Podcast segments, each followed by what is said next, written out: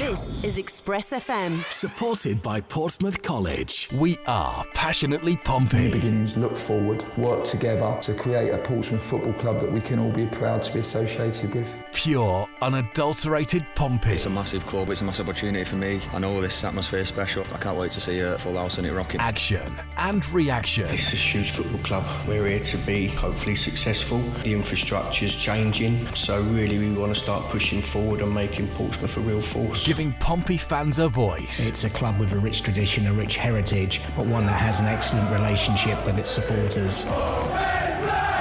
This is the Football Hour. The one team that stands out, that's historic, that's had great success, that has a fan base that is amazingly passionate, is Portsmouth. Another season here on Express FM comes to an end. The Blues ended their 2021-2022 League One campaign in 10th position, below the target set by the fans and owners alike. On tonight's show, the final football hour of the season, we'll be hearing from club directors Andy Redman. We believe we fielded a competitive squad this season. Obviously, the results are, you know, not acceptable in that sense, right? We not only did not achieve automatic promotion, we didn't make the playoffs. And Eric Eisner. We want to take each step, and I've really adopted the no relegation theory that the style and the players have to fit well enough that when you get promoted, you're ready to be promoted, so you're ready to compete in the next year. As well as Chief Executive Andy Cullen. I think we'd be relatively pleased with the way the season finished uh, between the end of January and the end of the season. We ended up with 35 points from the last 19 games after the window shut. That is promotion form. Manchester City loanee Gavin Bazunu will also be featuring with his final interview as a Player. I couldn't have asked for anyone better to work with than the staff here, you know. Danny and Nicky and the rest of the staff, Pokey, have all been absolutely brilliant with me and I've loved every moment of it. That's all to come before 7 o'clock. But first, a reminder of how the past nine months have unfolded here on Pompey Live. Happy new season, and it feels like a new dawn as well. A new head coach in charge of Portsmouth, and finally, for the first time in nearly 18 months, fans allowed back in large numbers inside the stadium. Brown on his left foot. Brown! He scored! Lee Brown! And Portsmouth start the season with a victory on the road here at Fleetwood. Shot, goal! George Saville turned it round for Millwall. Portsmouth's spell in the League Cup this year is a brief one. It's amazing how something that once seemed so normal can suddenly feel so special. Fratton Park in the sunshine, filled with Pompey supporters. Marquis, Marquis, Hackett, Fairchild in the middle, but Marquis scores himself! Harness, Harness across goal and in! Portsmouth have beaten Crewe by two goals to nil. Chance for Tunnicliffe, deflected shot into the net! Portsmouth have won three games in a row to start the season for just the second time in 33 years. The far post for Lang, he scored! Wigan beaten Portsmouth by a goal to nil. Portsmouth's unbeaten start to the season has come to an end. For us to be a team that this club deserves and for us to achieve what everyone associated with this club wants to, we're definitely two or three short. I feel like now is an important step for me to get men's football in my in my legs, experience it in my in my body, you know, and just growing in my mind, my technical ability. It's important for me to just take a new step in my career. Great save Eastwood, follow up in the net, fifth goal for Wimbledon. They've lost this one by five goals to three. Curtis to deliver, whipped in low towards the near post, deflected it in! John Marquis! Good delivery, Marquis' header saved, Marquis scores! They have hammered the side, top of the table with just one defeat, and they've beaten Sunderland by four goals to nil. Portsmouth have been beaten by four goals to one. Boos allowed and they ring around Fratton Park. They've been beaten by four goals to nil for the second consecutive game. It's a disaster. It really is, I'm afraid. Loose, Marcus with a flick, he scored! And Portsmouth are back to winning ways. They have beaten Bolton. It was an important win. I don't think we'll have a more important three points all season. Hopefully that now gives us something to build on. Portsmouth against Harrow Borough, FA Cup, first round. There's the goal! Portsmouth have beaten Harrow Borough by a goal to nil. And Jacob shot, he scored! Michael Jacobs equalises. Portsmouth continue their fine run of form. They've beaten AFC Wimbledon by two goals to one. It's Jacobson against Bass. Pompey needing their backup goalkeeper. Jacobson steps up, straight at Bass, and he grasps it to his stomach. Straight down the middle, Bass didn't move, catches the ball, penalty saved, still nil-nil. Hirst making a run down the left-hand side. He's onside, and Hirst is in behind, and it's a chance for George Hirst for Portsmouth. He squares it. Harness! It's in! Harness! Wycombe nil, Portsmouth one. Cleared away, final whistle goes. And Portsmouth have beaten Wycombe Wanderers by a goal to nil here at Fratton Park. Portsmouth continue their fine run of form. They've beaten AFC Wimbledon by two goals to one. Hirst at the near post, looking for Hirst. Good defending, loose. Harness, it's in the net. Portsmouth have found the breakthrough, and Harness is on target yet again. Harness looking for Curtis in the penalty area. Hirst is square. Hirst, there it is. First EFL goal for George Hirst. Hackett is going to take it and send it straight into the wall and have a second go and put it in the back of the net. And that's the cherry on the top. Lincoln nil, Portsmouth three. Lovely from Jacobs across the face of goal and in. It's going to go down as an own goal, Portsmouth have won six games in a row. They've beaten Gillingham. I'm really pleased for everybody associated with the club because it's been tough and we're, we're now six wins on the trot, nine unbeaten, and we're fighting exceptionally hard. And if Pompey can overcome Harrogate today, then they'll reach the FA Cup third round for the fourth consecutive year. The cross is going to come in. There's three waiting. It must be in, and Harrogate have stolen it in the 94th minute. Harrogate are going to the third round of the FA Cup for the first time. Round the goalkeeper, the angle's tight, still there. Hirst cleared off the line and in. Surely, how's that not got in? It is now. Deep towards the far post, and it's nodded down and in. And there is that headed goal. Connor Ogilvie's first for the club. Portsmouth return to winning ways after their midweek draw with Sheffield Wednesday. They have beaten Morecambe the last afternoon of the Christmas holidays to enjoy, and Cambridge will be getting the game underway. They have held Portsmouth to a draw. It's finished goalless. EFL Trophy second round games. Jacob steps up, delivers with his right foot. Good delivery, headed into the net. And Ronan Curtis has scored. He becomes Portsmouth's highest goal scorer of the 21st century, surpassing Yakubu. There's still time on the clock. We're into minute 90. Hackett on his left foot, still Hackett, still Hackett. Curtis, goal! Portsmouth win it! In injury time, Lightning does strike twice. Exeter on the ground, broken. And again, Portsmouth have broken their hearts in the EFL trophy. It's Exeter 2, Portsmouth 3. Cambridge have beaten Portsmouth by two goals to one here in the EFL trophy third round and it's blocked by Ogilvie. Still there for MK. What a goal! Absolutely brilliant strike. Portsmouth have still been beaten here at home. Carter under pressure, in danger of giving the ball away outside his penalty area, and he has. And Stewart's got a chance. Great opportunity. Sunderland lead. And Portsmouth are beaten by one goal to nil. It's an own goal. It's been headed past his own goalkeeper Gavin Bazunu by Clark Robertson. It's Portsmouth nil, Charlton 2. You know, you have to play for 90 minutes. We didn't do that. They scored with probably their first attempt on goal. And then our response after conceding was nowhere near what it needs to be. We have to be more resilient in the moment. The football you guys play is absolutely the type of football I want to be involved in. Um, you get passing around, you know, you go direct, you, you've got runners and got energy and um, you create a lot of chances. So that's perfect for my game. Oxford United against Portsmouth. Morrell is apologising. A red card! It is a red card! No, wow. And it's a great chance for Curtis! And Ronan Curtis has scored for Portsmouth! Which Bazunu can't save! And Portsmouth's hearts have been broken! It's Oxford 3, Portsmouth 2. And Jacobs has got a chance! And Jacobs has scored! And Portsmouth get their first maximum haul of the year in early February. Hackett puts his right hand firmly in the air and lost it to the far post. Braggart! 4 0. And Thompson scores a brilliant goal from Louis Thompson, his first for Portsmouth. Portsmouth have ground out a 2 1 victory against the 10 men of Shrewsbury Town. Trying to do some defending, and it's 3 0. And Portsmouth are going to need a miracle to find a way back into this game. Hirst might have another chance. O'Brien! He's done it! Pompey level! Aiden O'Brien in the 95th minute!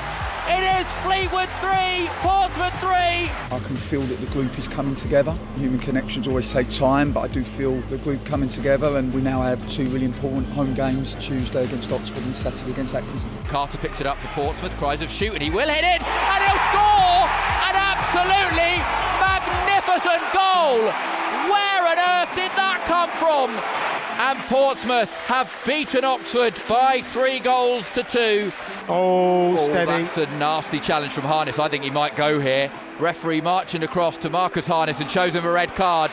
Brilliant from O'Brien. Tunnicliffe scores! Beating Accrington by four goals to nil. Hirst goes up. Hirst scores. Crewe nil, Pompey three. And Portsmouth have got themselves a very useful point away at Ipswich Town. There's only so many times that a point is going to be good enough for them between now and the end of the season. Plays Thompson into trouble, and there's real danger for Pompey. Camara lays it off. Hardie into the net. Plymouth lead.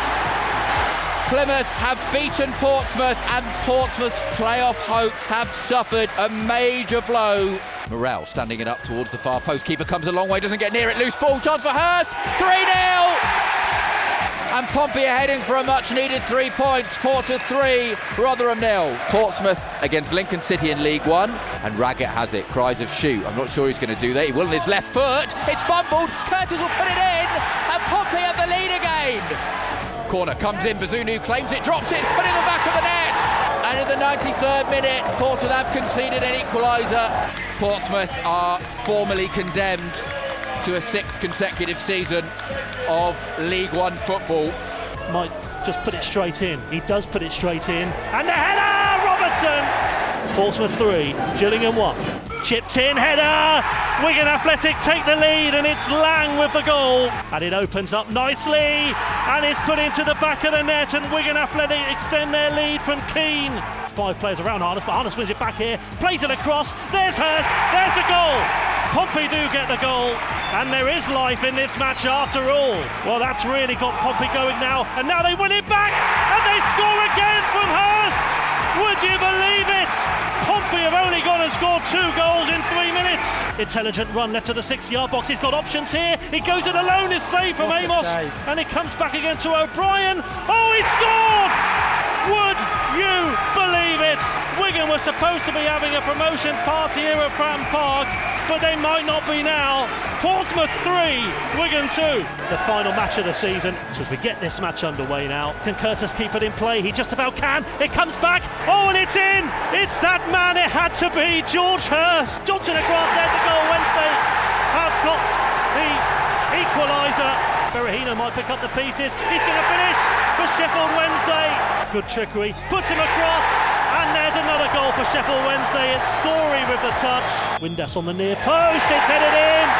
Sheffield Wednesday go 4-1 up and it's Byers who finds the back of the net and it's in the end unfortunately a miserable end for Portsmouth's campaign. A recap there of how the Blues 2021 22 season unfolded here on Pompey Live. Okay, coming up later this evening, we've got Pompey Chief Executive Andy Cullen on the show, as well as the final interview as a Blues player with Gavin Bazunu. But before all of that, in the next part of the show, we'll finally be listening to my recent interview with Andy Redman and Eric Eisner, who both review the year gone by and reveal their ambitions for the next 12 months and beyond. We believe players who arrive here will have a better experience. They will be in both nicer facilities and ones that are aspirationally well above where we are currently. For sure, we're going to field a competitive squad. I think the fact that we're over right now is a big thing. We're spending a lot of time with Danny and Nicky, trusting us that with the new style of play, we're going to get the players that fit that new style of play more to their liking. Stick around to hear that big interview with Andy and Eric, as well as plenty more to come before 7. You're listening to the Football Hour here on Express FM. This is the Football Hour, 93.7 Express FM. Welcome back to tonight's helping of the Football Hour here on 93.7 Express FM, driven to you this season by Stagecoach across the South. Getting you through Hampshire and across the South Coast affordably and with ease. Check out more over at stagecoachbus.com. As we have come to the conclusion of Pompey's campaign, we also have to bring an end to another season of the Football Hour. And as such, we've decided to bow out with a full review of the past nine months and look ahead to what we hope to be a more successful go at promotion starting in the summer. We've just heard the highlights of the season gone by, but now it's time to get an update from those who pull the strings from the very top. Recently, local press were invited to Fratton Park to talk to club directors Andy Redman and Eric Eisner about the Blues campaign and ambitions for next season. Here's our interview with them in full. Eric, Andy, it's great to see you both. Thank you for inviting us down to speak to you this afternoon.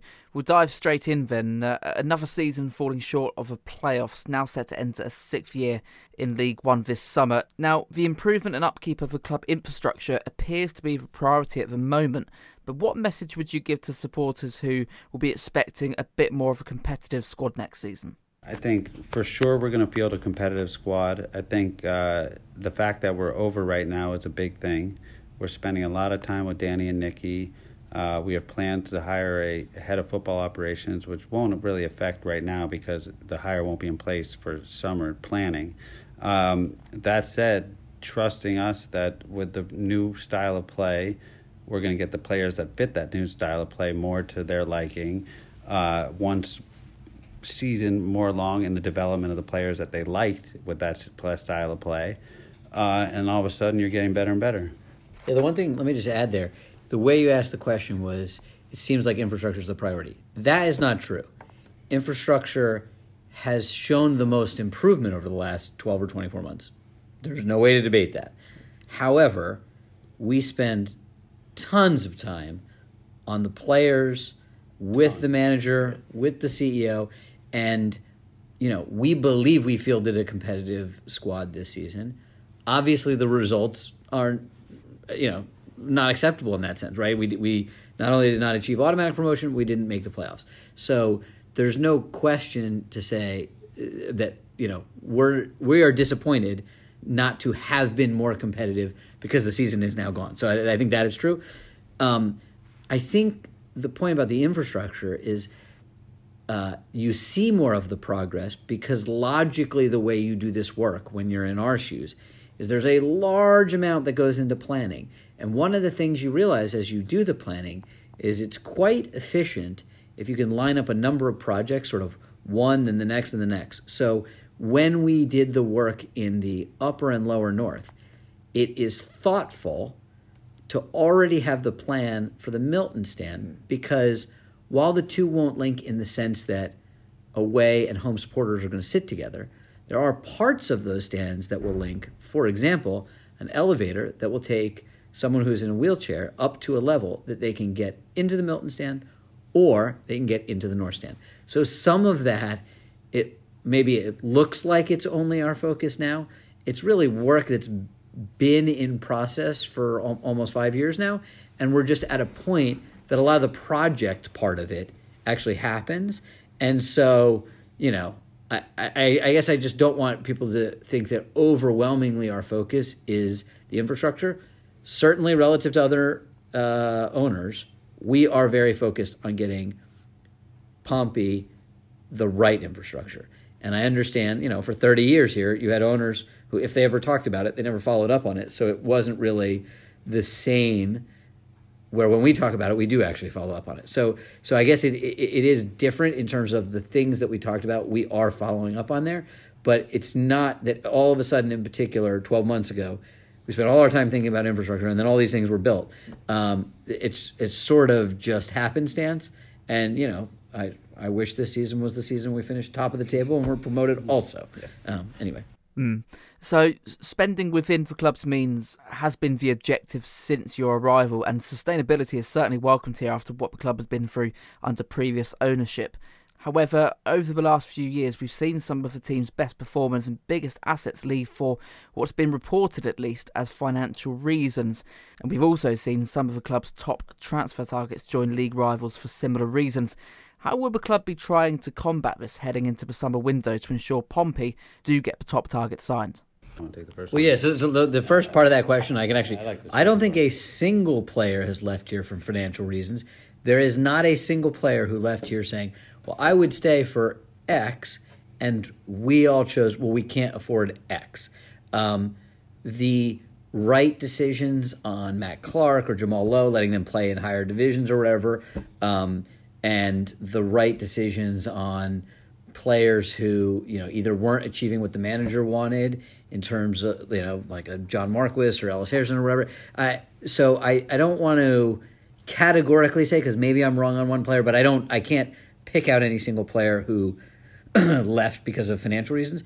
I think we believe we will always be fielding a competitive team.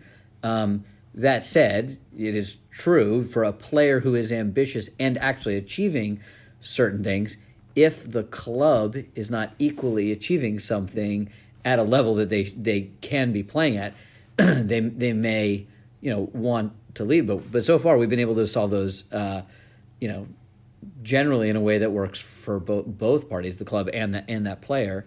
Um, but I mean, I'm also happy to answer about particular players as much as I know. But I don't I don't think that's been the case. And the, the second part was was players that other people have targeted that we've gone after, and so there's a price on each player you know and if we're going to chase the game where people are overpaying that just fuels the insanity of the the football association that we don't we're against not against but we don't want to fuel. So when a player starts to skyrocket we're in it and the football operations has a price that they want to pay for him but if it gets out of control we're not going to chase that no. Yeah and i mean look as a general rule we, we've talked to everybody in, internally about like we want to be efficient buyers so there are lots of players out there, and we've chased a handful of them. But into the stratosphere, to Eric's point, like it's not a the way we want to operate with that particular player, but frankly, more importantly, it's not the way we would want the locker room to think. Well, exactly. that one player is that, and the rest of us are this other thing. Like yeah. we would like a consistency of planning. Um, and again, this is one where we don't. At the end of the day, Eric and I aren't making the decision between an absolute specific wage or whatever.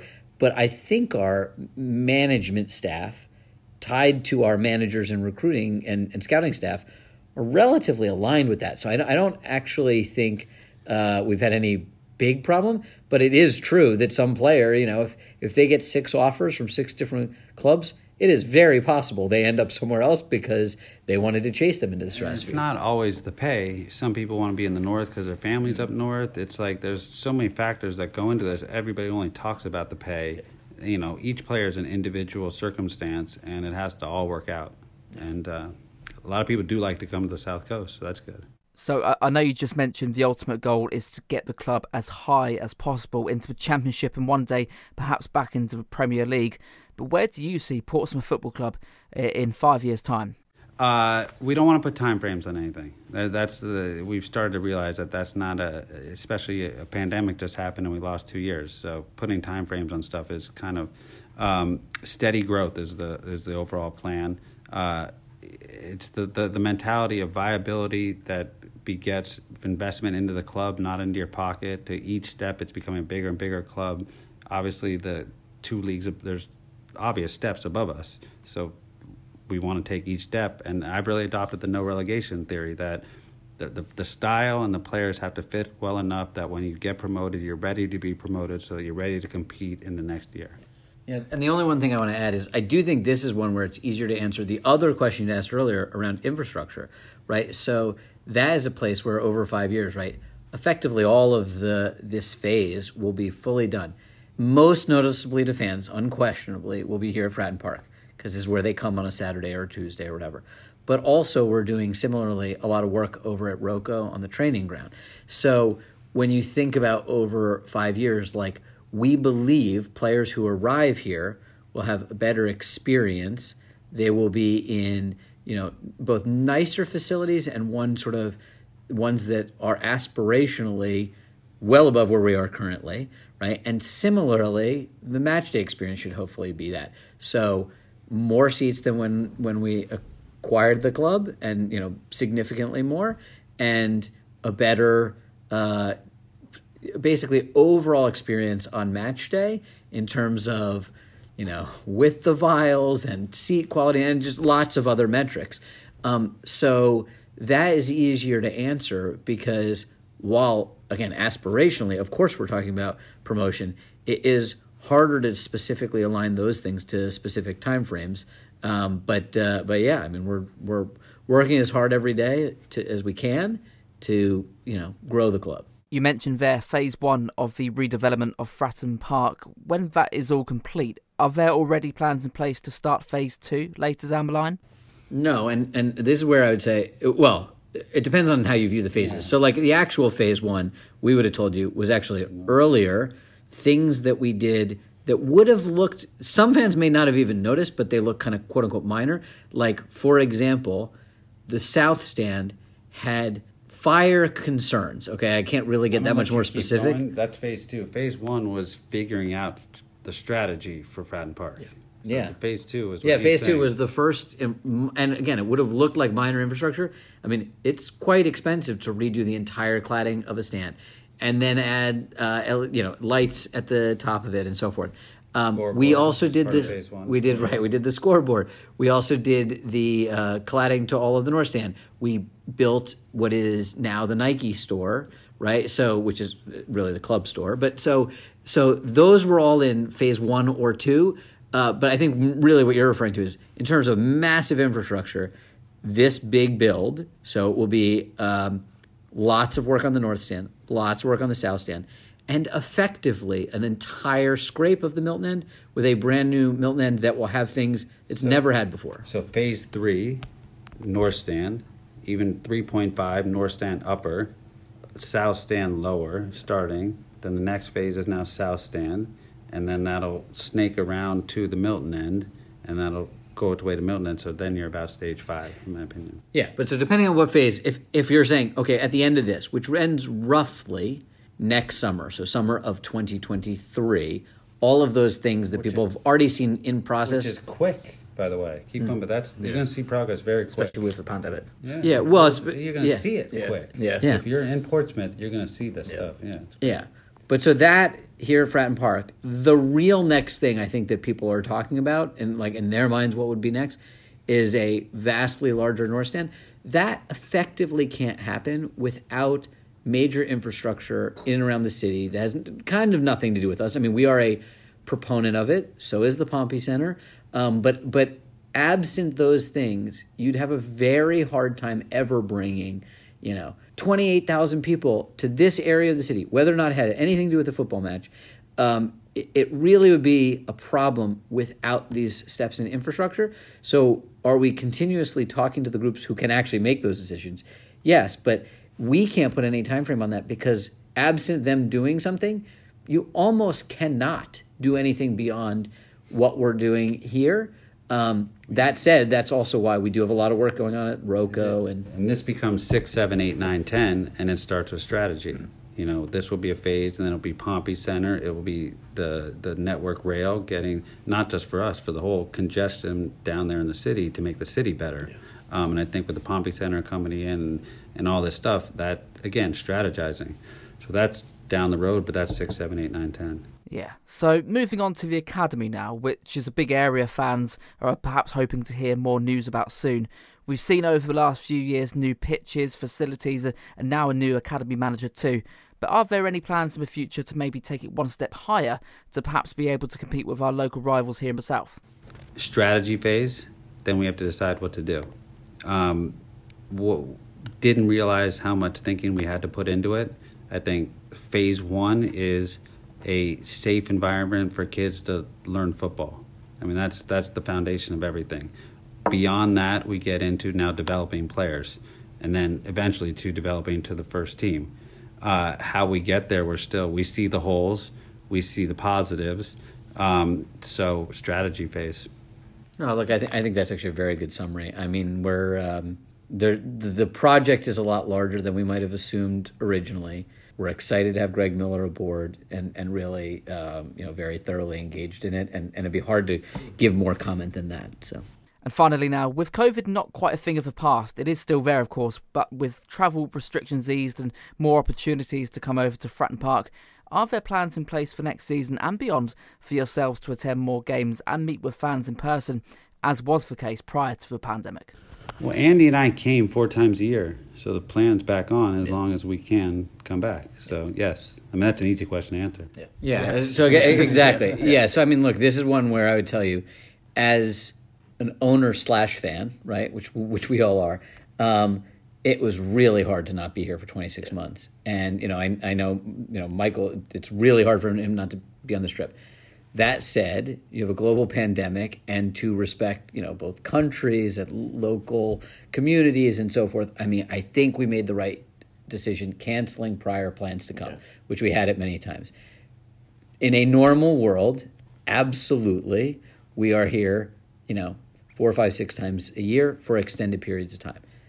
Um, that is only dependent really on a pandemic. I, I think at this moment, of course, if you'd asked me that question one day before the pandemic, I would have said, "Of course we will be." So, I, unless there's some other great global event that changes it, no, uh, yeah, we cannot wait to be back. I suspect, again, other than pandemic, like we'll be back for the start of the season. Uh, we really, really miss uh, coming here as frequently as we did. This trip is our first time meeting Andy Cullen yeah. in person. This trip is our first time meeting Danny and Nicky Cowley in person. Uh, those are shocking things to say for a group who prides itself on you know being directly involved, and uh, you know we think we made the right decisions not coming at the times we didn't come. But yeah, we can't wait to be back. So that was my chat with club directors Andy Redman and Eric Eisner from our meeting at Fratton Park a short while back.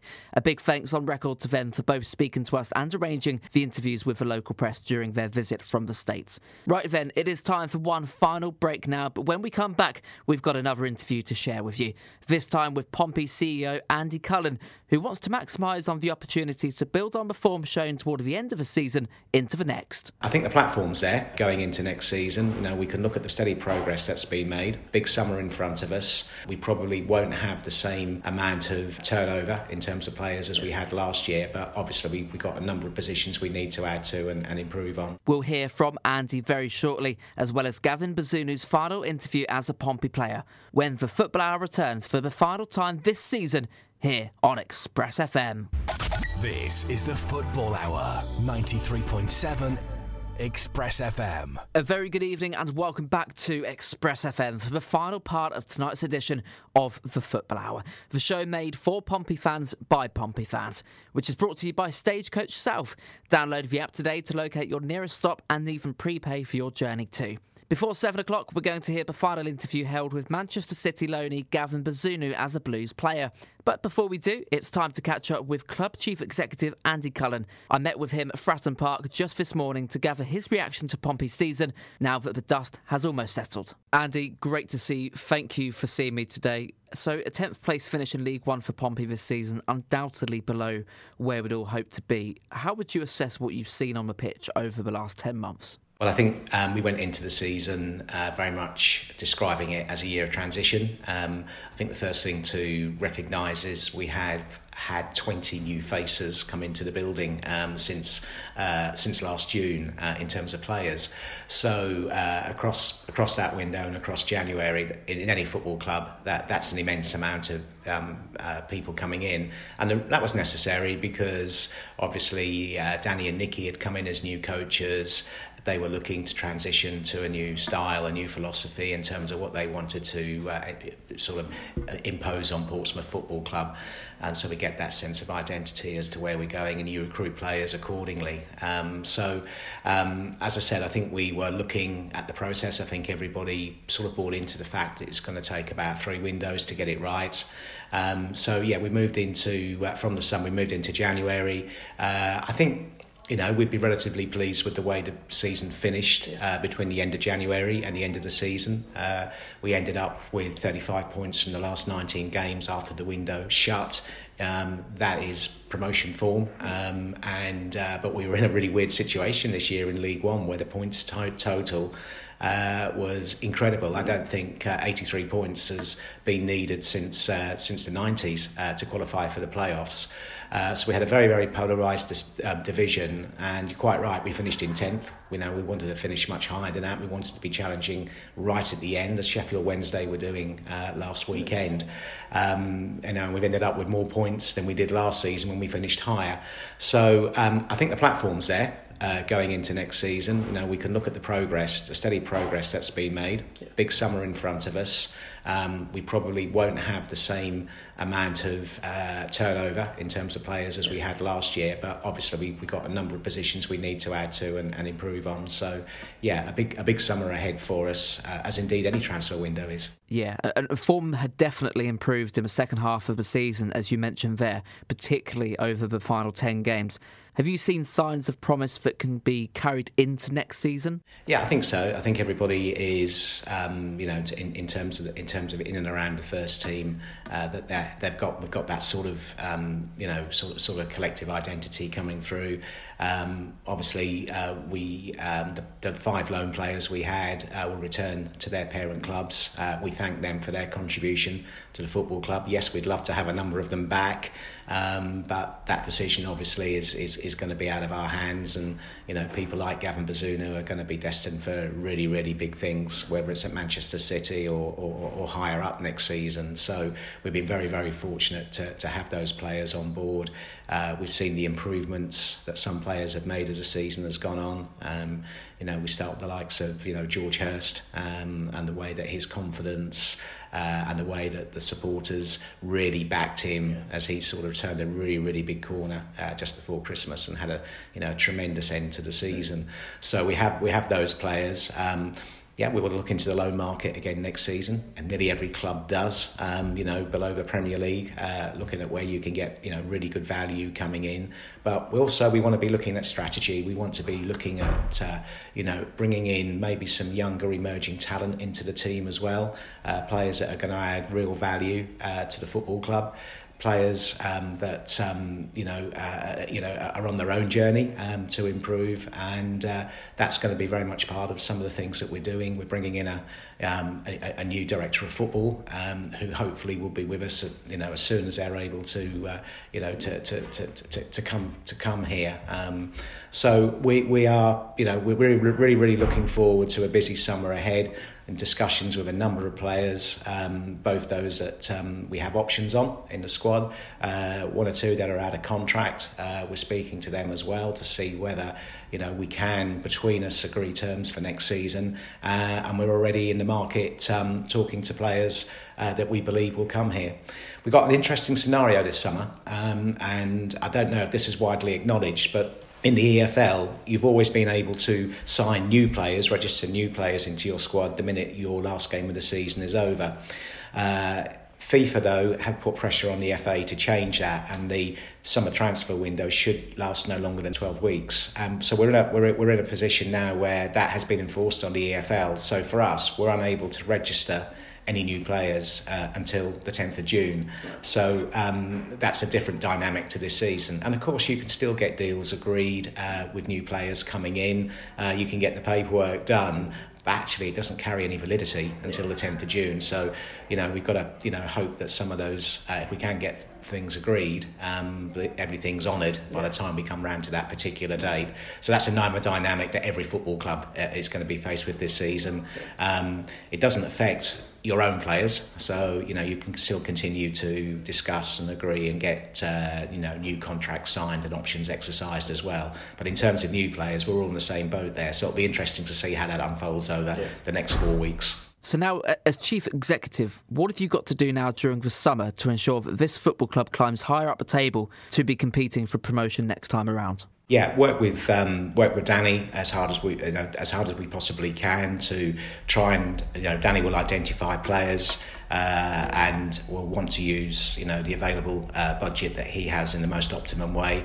Uh, then it's down to myself and Tony Brown to work through the deals with players and agents uh, once those players have identified in terms of being agreed, so we get the best value. So yeah, I'll be working very very hard on that.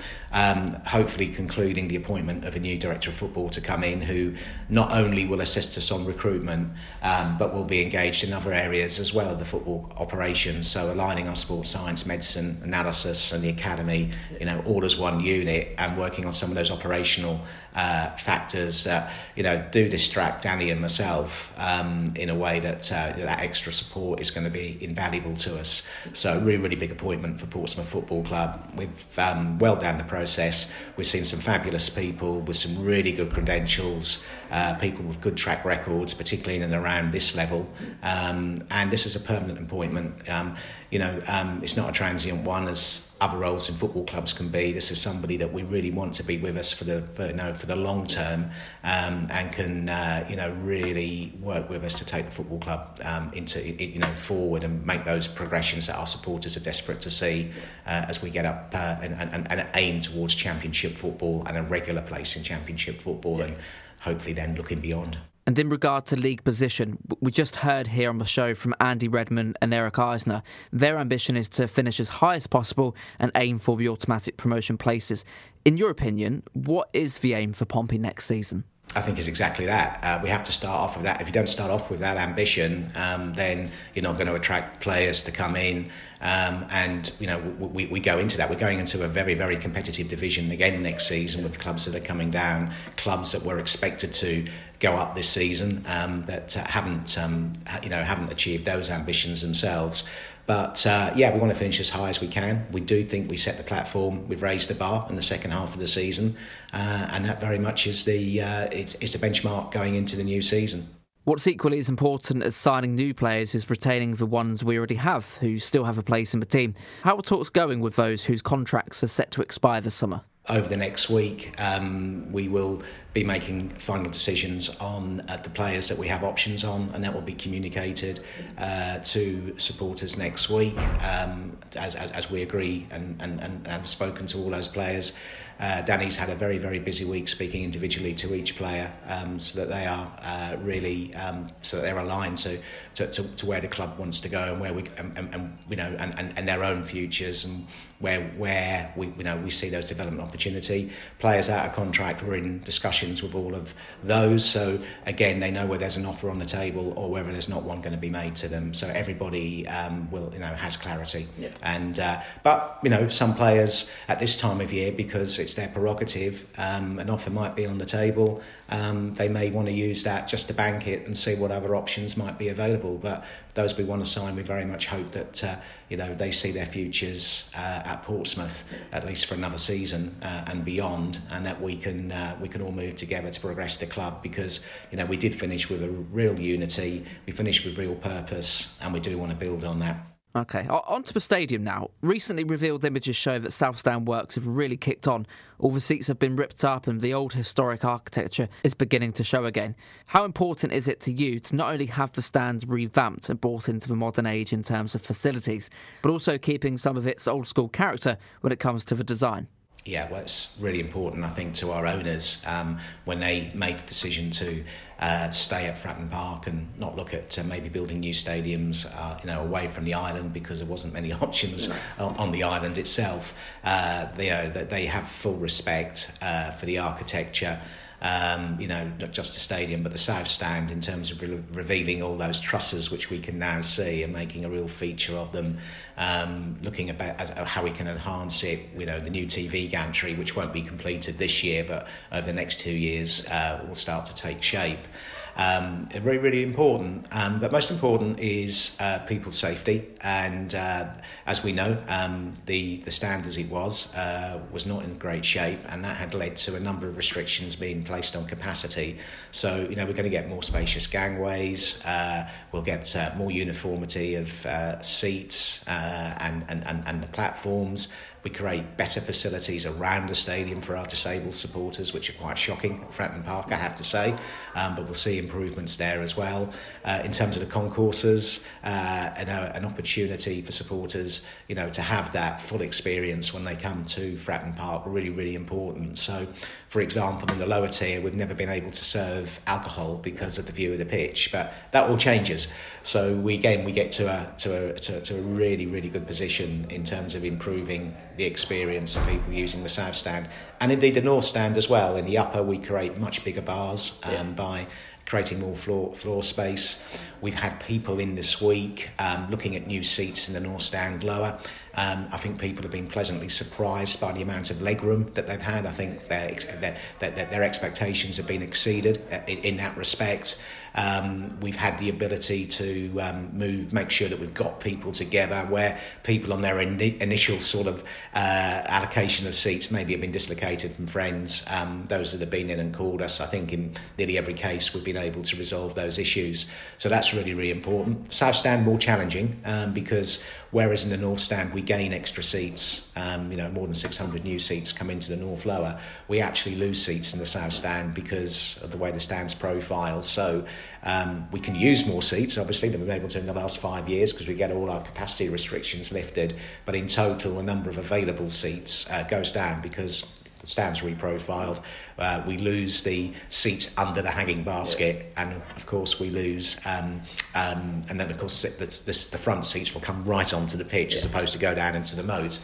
So um, we got some particular um, more challenges perhaps there in terms of making sure that we do our best as supporters to be able to um, in the new profile stand with rows more uniform, protecting the integrity of our seats. Uh, keeping people together slightly more challenging, but again, got a great bunch of supporters we're working with on a working group to help us make sure we get the communications right and uh, we'll get the north stand more or less sorted over the next uh, couple of weeks and then we move into that south stand phase and just finally, with stadium works developing deep into the summer, we understand there's been a request for the Blues to play their first league game of next season on July the 30th away from home. You and I spoke not so long ago about the plans for the first few weeks of the new season. Could you just explain to our listeners a rough expectation of the club's situation off the pitch when it comes to fixtures and the stadium redevelopment in and around the July and August period? Yeah, sure. The fixtures will be announced around about June 23rd, 24th, I believe. Um, we then have to run a test event in the South Stand because of it, the way it's been completely remodelled. So we will look to do a pre-season friendly, um, probably at the Saturday before the season starts on July the 23rd. Um, that means that we can fulfil the obligation on us to test 50% of the stand. We can't go more than that. But if that test event goes successful, um, then we get the license to use the stand for the first game of the season. If we need to make some modifications, at least then we've got a fortnight by asking for our first game to be played away. There's no guarantee the league will um, give us that, but um, I think they'll be sympathetic because of the stadium works that are going on. Um, traditionally, um, the, the, the way the season works is you go uh, the first Saturday, then you have a Tuesday game, either a league match or a cup match, and then you go the, the following Saturday. This year, um, the league are not running a midweek game in that first week, so we will go Saturday, Saturday, and then um, the Carabao Cup will go the following Tuesday. So that means that um, you know it gives us a fortnight after that pre-season friendly to uh, to to, to um, meet our obligations uh, under the safety regulations, get that license accepted, so that people have the confidence they get straight into their seats uh, for the first game, league game of the season. Now, in the South Stand, the concourses won't be completed probably until about October, November time, um, but there will be sort of temporary concessions put in place um, so that people can continue to enjoy food and drink um, when they're at the football here at Fratton Park. A big cheers to Club Chief Executive Andy Cullen for agreeing to speak to us this morning and taking the time out of his day to give his verdict on Pompey's campaign, as well as an update on contract negotiations and stadium work too. Moving on now, and before we sign off for the season, we're going to take a listen to Gavin Bazunu's final interview as a Blues player.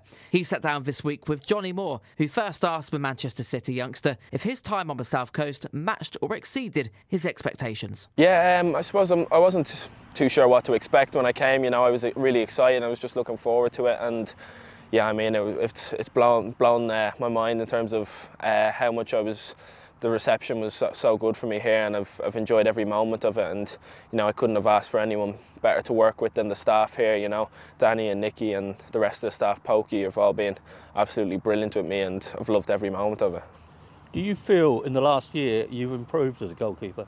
100% yeah I, I can't can't speak highly enough of how, how much the staff have helped me here and allowed me to express myself and you know to to not just go out and perform, but also to make the, those errors and to, to continue to back me whenever I have and allow me to learn from my mistakes and improve. And you signed off from Fratton Park with probably the best win of the season. Yeah, I mean, it was a, an incredible team performance. You know, after the first half, we were 2 0 down, but I don't think we deserved to be. They were ruthless in the two chances we that they had, and we, we had a few chances that we weren't able to take. But in the second half, you know, it was an absolutely brilliant send off, as you said. Is Portsmouth something you'll always look back on and look at their results now? Yeah, definitely. I'll, I'll definitely keep in, in touch with how Portsmouth are doing. You know, I, I can't speak highly enough of how how welcoming the crowd and the whole club have been and you know that was the main thing I was looking for when when I came from Rochdale, Rochdale last season and obviously because of COVID hadn't played in any stadiums that were full and to come to Fratton Park and to to play in that atmosphere and amazing stadium it was a really great experience for me. I mean if we had save of the season you'd probably have 10 or 11 in there. I mean have you got a favourite one? Or can you remember one? Um no, no specific one. I don't suppose. No, no, no. I just like all the ones that stay out of the net. To be honest. Do you look back at this Portsmouth team now and think this team can go on and, and win something? I, I definitely think so. Yeah, I mean, um, Danny and Nicky have been brilliant with us over the season, and I think the more time they have to put their identity on the squad, um, I think the, the better opportunity they have to, to kick on and improve from, from this season. Do you have any idea now what your future holds? Will it be going back to Man City and pushing for a place there, loan to a championship club, or could end up back here? I've, I've absolutely no idea, but I'm open to I'm open to everything. Um, I've got to go and meet some people at Manchester City and see what they have to say. Uh, but like I said, my, my, my aim is just to go out and play again. I, have got to continue to get games under my belt and keep these experiences coming. Um, so I mean, whatever they say, I'll, I'll take into consideration and I'll make the best uh, best choice I can. They will have obviously monitored you. So do you get any feedback from that? Yeah, I speak to Xavi, who's the goalkeeper coach, uh, once, sometimes twice a week. Uh, he's absolutely brilliant. You know, his his um, knowledge of the game and his advice is, you know, it's I can't compare it to anything else. So everything he says, I hold on to it and I, I try to use it because everything he says is so so important to me. And though not connected to Pompey, one of your highlights of the season has to be the penalty save from Ronaldo. Yeah, I mean it's a, it's definitely a special moment, and it's it's one that I hope that I can you know recreate again sometime in the future, and even more if if anything, you know, to to play at that highest level and uh, to perform is um, is my ultimate goal, and I suppose everyone's goal as a professional footballer is to to perform against the best.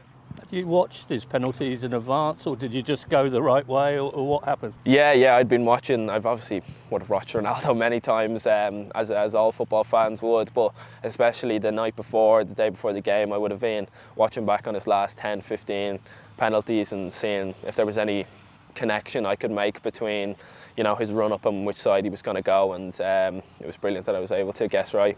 Well, listen, mate, wherever you end up, it's been a pleasure. Thank you very much. Well, there we have it then. Gavin Bazunu's final interview as a Pompey player. Really looking forward to seeing his career develop. Okay, before we go, a mention first of all to a new book that Blues fans can soon get their hands on. Pompey Chimes, Pompey Times gathers together a treasure trove of memories and memorabilia that will strike a chord with every Blues supporter aged 9 to 90. Reading this gives you a chance to relive all the ups and downs in the club's rollercoaster ride. Author Sean Simpson, also known as the North Stand Critic, delves deep into the priceless clutter in his unofficial Pompey Museum and the very best of his popular columns for the Sports Mail. To purchase a copy, you can either find Sean on Twitter at Pompey Times or head over to conkereditions.co.uk. That's Conker, C O N K E R, editions.co.uk. Well, that's it then. The 2021 22 season comes to an end here on Express FM, as does the Football Hour for the time being. I'd like to send a huge thank you to each and every one of my guests who joined me throughout the course of the campaign. Thank you to everybody who came on and agreed to be interviewed for the show. Cheers to Stagecoach South for supporting the show once again. And of course, thank you so much to all of our fantastic listeners for tuning into the Football Hour, especially those who got in touch via the text, tweets, and emails. It really wouldn't have been possible without your help. Whilst Pompey's season may not have entirely gone the way we would have hoped, we've had an absolute blast covering it here on Express FM. A big thank you to my Pompey Live colleague Robbie James for his support throughout the year, and a shout out to those who keep the football shows going behind the scenes. Producers Mason Jordan and Tom Atkins, Connor Mosley for his help with some of our features, also Henry Deacon for covering from time to time, and Matt Drabble too for his assistance with the Havant to Waterlooville roundups every weekend. Right, let's look ahead to the 2022 23 season, and here are some key dates for your diaries. In June, the summer transfer window is expected to open on Friday the 10th. Pompey is set to return for pre season training on Monday the 20th, and the fixtures for the Blues' sixth League One campaign will be released on Thursday the 23rd of June. The new EFL season starts on Saturday, the 30th of July, with a championship game expected to be selected for TV broadcast the evening before on the 29th. The first round of the Carabao Cup is penciled in for the week commencing the 8th of August, with the second round a fortnight later. The first group stage fixture in the Papa John's Trophy will likely be played on the week commencing August 29th, with the final held on March 19th, 2023. The transfer window closes at 11pm on Thursday, the 1st of September, and going deep into the tail end of the season, the final day is currently scheduled for Saturday, the 6th of May, although that could be slightly altered beforehand, and the final of the League One playoffs will be held at Wembley on Sunday, May 28th. The Football Hour will return in July, with a definite date to be confirmed in due course. Keep an eye out on our social media platforms at ExpressFM on Twitter, facebook.com forward slash Pompey Live, as well as our website, expressfm.com, to make sure you remain in the loop with when our coverage of Pompey's new season kicks off. But until then, for the final time this season, Blues fans, have yourselves a great evening, enjoy your weekend, and as well, please have a wonderful summer. Thank you for listening to another season of the Football Hour. Take care, play out Pompey, and I'll see you again right here on Express FM in July. Good night.